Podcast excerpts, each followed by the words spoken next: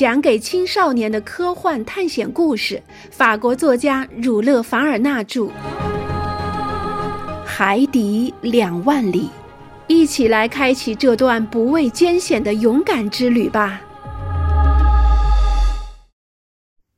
第九章，尼德兰的愤怒。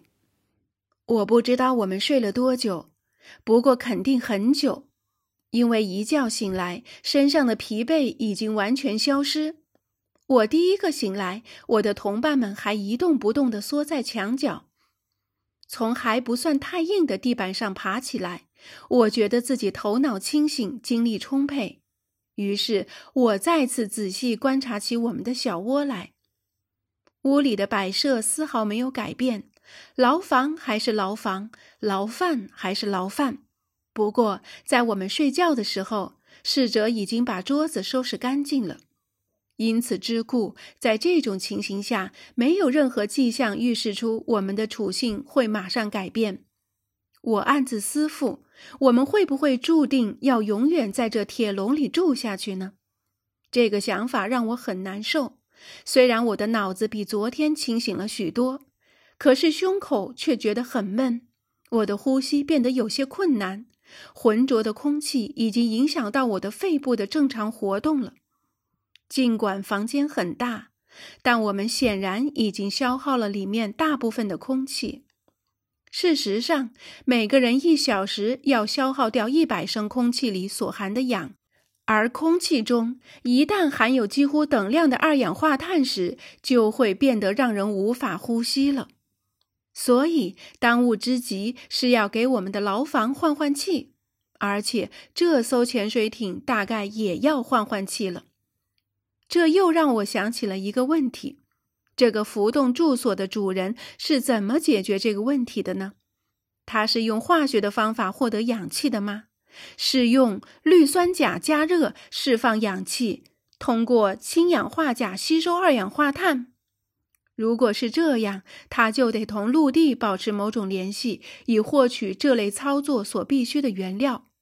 或许他只是利用高气压将空气储存在储气罐里，然后根据船上人员的需要再将空气释放出来。这也有可能，或者是采用更方便、经济的方法，而同时又是具有最可能性的方法。就是像金鱼那样，每隔二十四小时就浮出水面换一次气。不管怎样，不管用哪一种方法，为了慎重起见，我认为现在都该马上使用了。实际上，我已经不得不加快呼吸的节奏，尽可能吸收这个房间里仅剩的一点氧气。就在这个时候，我感到一阵凉爽、纯净，带着咸味儿。这正是可爱的海风，带着点味，沁人心脾。我张大嘴巴，大口大口地呼吸着，我的肺里瞬间充满了清新的氧气。与此同时，我感到船在摇晃。显然，这个钢铁做成的怪物刚刚浮出水面，像鲸鱼一样呼吸。我们终于弄清楚这条船是如何供氧的了。我一边贪婪地呼吸着新鲜空气，一边寻找通气管，就是把这有益的空气输送给我们的管道。我很快就找到了，房门上面有个通气孔，新鲜的空气就是从那里来的。我正在继续观察的时候，尼德和公赛伊在新鲜空气的刺激下几乎都同时醒了过来。他们揉了揉眼睛，伸了个懒腰，然后很快站了起来。先生，您昨晚睡得好吗？公赛伊问道，还是如往常一样彬彬有礼。很好，我勇敢的小伙子。你呢，尼德兰师傅？非常好，教授先生。可不知道是不是我弄错了？这是海风吗？一名船员是不会弄错的。于是我给这位加拿大人讲述了在他熟睡时发生的事情。太好了，尼德兰说：“这就解释了当亚伯拉罕·林肯号接近这条所谓的独角鲸时发出的咆哮声了。”没错，尼德，那就是他在呼吸。只是，阿罗纳克斯先生，我不知道现在是几点了。不过，起码是到了晚饭的时间了吧？晚饭，我亲爱的朋友，应该是吃早餐的时候了。现在已经是第二天了，所以我们已经睡了二十四个小时了。公赛伊问道：“我想是的，我不反对您的意见。”尼德兰答道：“不管是晚饭还是早饭，不管侍者拿来什么。”他都会受到欢迎的，最好是午饭、晚饭一起来。公赛伊说：“说的对。”加拿大人答道：“我们有权利吃这两顿饭，这两顿饭我可得都尝尝。”尼德，我们还是再等等吧。”我说：“显然这些人并不打算饿死我们。要是想饿死我们的话，昨天那顿晚饭就毫无意义了。”那是想先把我们填肥，尼德答道。我不同意你的话，我答道。我们绝不是落到了食人族的手里。一顿饭说明不了什么，加拿大人严肃地说。谁知道他们是不是太久没有新鲜的肉吃了？要真是这样的话，像教授您、您的仆人还有我。三个身体健康的大活人，别瞎想了，兰德师傅。我对捕鲸手说：“不要把这些作为生气的理由，这样只能使我们的情况越来越糟。”不管怎么说，捕鲸手说：“我快要饿死了。早饭也好，午饭、晚饭也好，到现在也不见有人送来呀。”兰德师傅，我说。我们应当遵守船上的规定。我想是我们的肚子饿得太快了，赶在了厨师长前头。对，我们要把胃口摆在规定的时间上就餐。公赛伊安静地答道：“你总是这样，公赛伊。”性急的加拿大人说：“你从来不着急，也不发火，总是那么镇定。”你可以把饭后的祷词挪到饭前来念，宁愿饿死也不埋怨。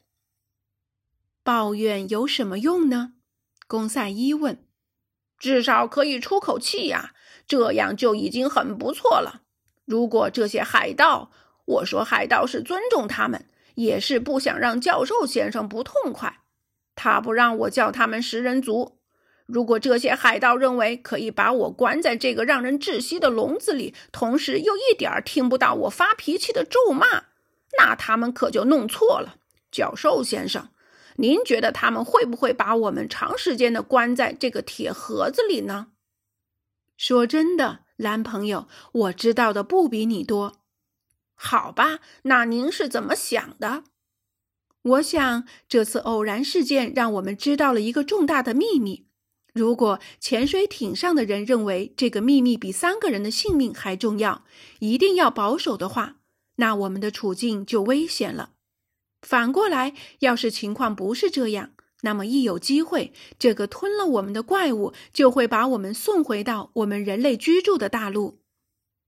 就怕他们把我们编入船员名单里，公赛伊说：“就这样把我们留下来，直到。”尼德兰插嘴道：“一艘比亚伯拉罕·林肯号更快、更灵巧的护卫舰出现，捣毁了这个海盗窝，把全体人员都解救出来，送我们到船上的大围的横木上，让大家自由自在地呼吸新鲜空气。”你说的有道理，蓝师傅，我答道。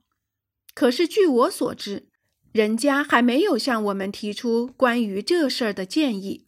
所以，我们现在就来讨论该采取怎样的行动是毫无意义的。像我说的，我们要静观其变，伺机行事，不要没事儿找事儿了。这么做不对，教授。捕鲸手答道。他坚持自己的意见。我们应该做点什么？那你想怎么做，蓝师傅？逃跑。逃出路上的监狱都很困难，何况是逃出海底的监狱呢？我觉得这是不可能做到的。尼德兰朋友，公赛伊问道：“您怎样回答先生的意义呢？”我相信一个美洲人是不会弄到束手无策的。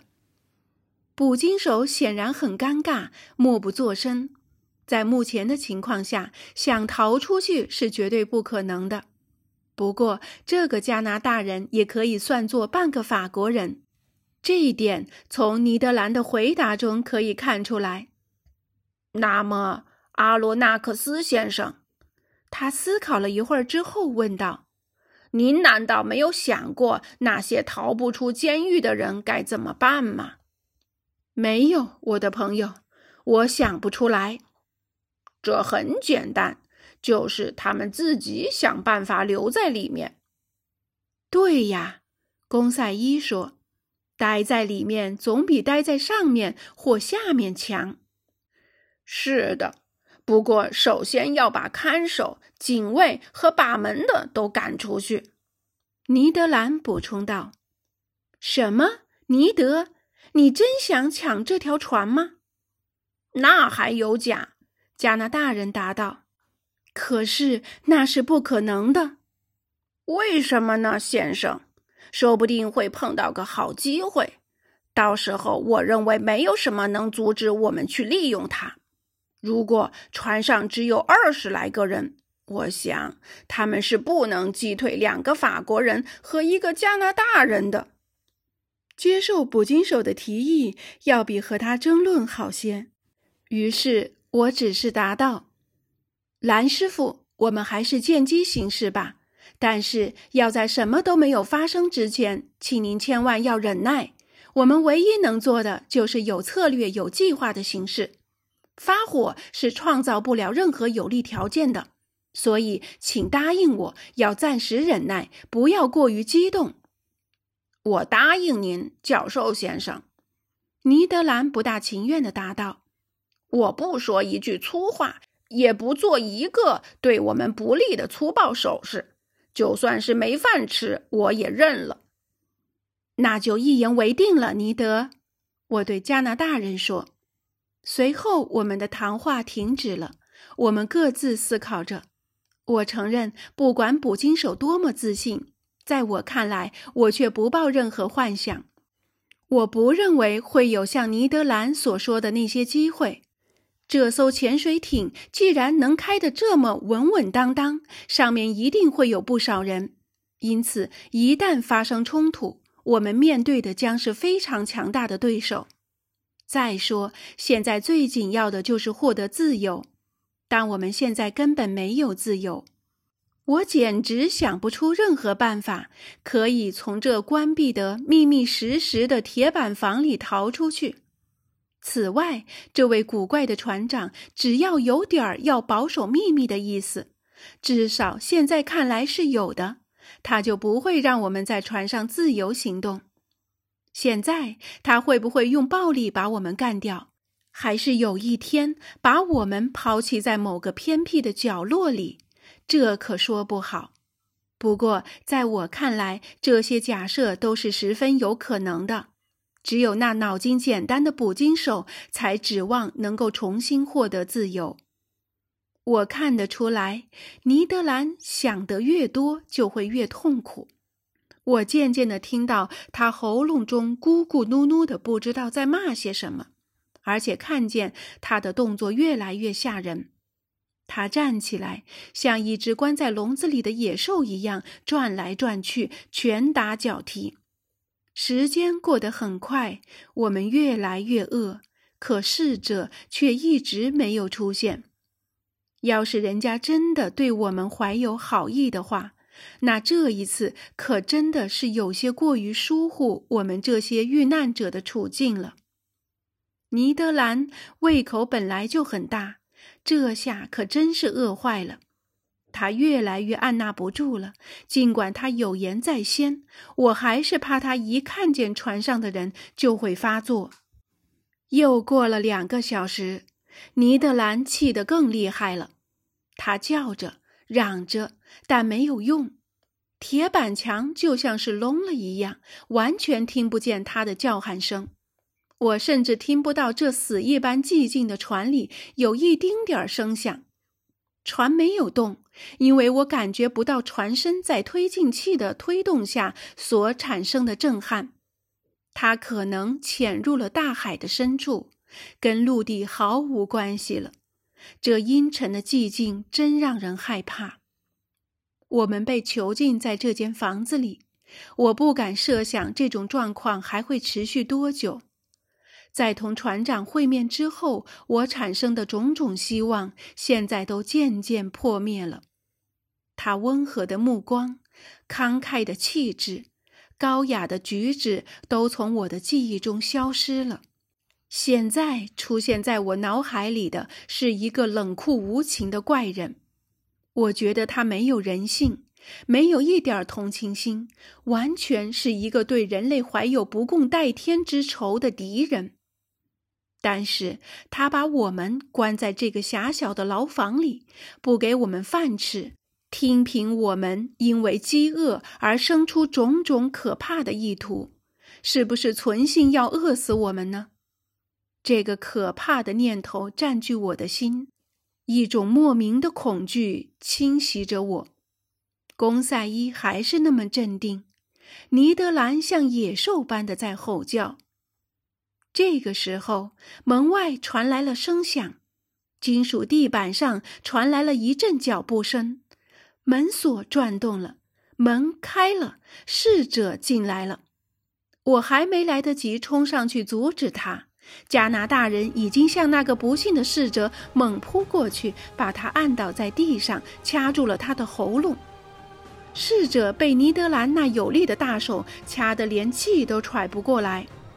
就在公赛伊试图将这个被掐得半死的不幸的人从捕鲸手双手中拉出来时，我准备去尽力帮上一把力的时候，我们突然听到了几句法语。我呆着不动了。别着急，蓝师傅，还有您，教授先生，请听我说。